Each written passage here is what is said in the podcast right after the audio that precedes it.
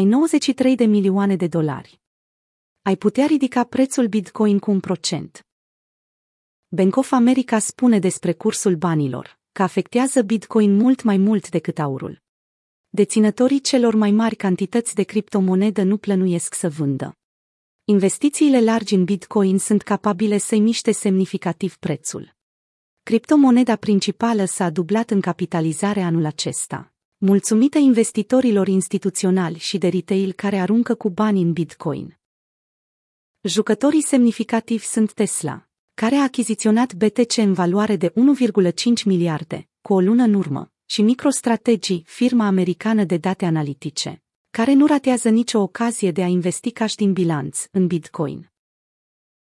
Strategii JP Morgan Chase au estimat faptul că instituțiile investesc în BTC cu 20% mai mult în acest prim sfert al anului, față de investițiile pe care le făceau în Q4 2020, în timp ce investitorii ocazionali au crescut investițiile cu 90%. Această valoare, pe care Bitcoin o înghite, influențează prețul activului digital mult mai mult decât dacă suma ar fi fost investită într-o altă clasă de active, precum aurul sau petrolul. Bitcoin este foarte sensibil la creșterea cererii pentru dolari, strategii Bank of America. Estimăm că un inflow pozitiv în Bitcoin de numai 93 de milioane ar rezulta într-o apreciere cu un procent a prețului. Aceeași creștere procentuală ar avea nevoie de 2 miliarde în cazul aurului, o sumă de peste 20 de ori mai mare. În contrast, o analiză asemănătoare pentru dobânzile pe 20 de ani arată că un inflow de miliarde de dolari nu ar avea niciun efect, lucru care indică stabilitatea și mărimea piețelor trezoreriei Statele Unite ale Americii. Criptomonedele câștigă credibilitate ca și clasă de active. În timp ce piața dezvoltă produse robuste și derivate pentru instituțiile care intră în cripto și apreciază prețul. Bitcoin este văzut de unii ca o alternativă îmbunătățită a aurului digital sau un potențial refugiu față de inflație, din cauza supliului limitat.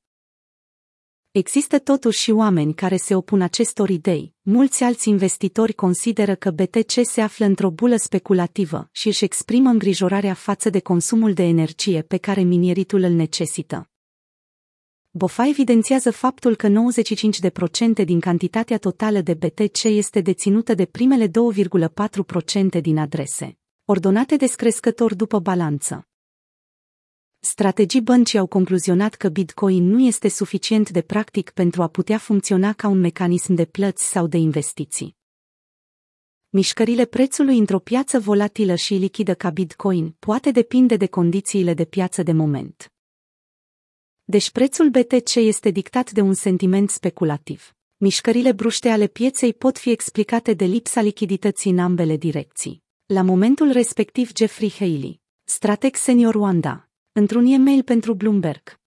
Un alt factor care influențează creșterea prețului vine din cauza că cele mai mari adrese nu vând criptomoneda, potrivit unui studiu întocmit de BOFA. Aceștia au mai adăugat faptul că balenele sau instituțiile mari continuă să cumpere BTC, în loc să-l vândă.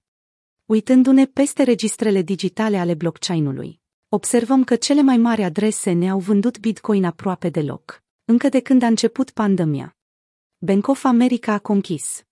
Ce a cauzat creștere accentuate în preț pentru Bitcoin în ultimii ani, îndeosebi în 2020? Răspunsul simplu, migrarea capitalului dintr-o parte în alta.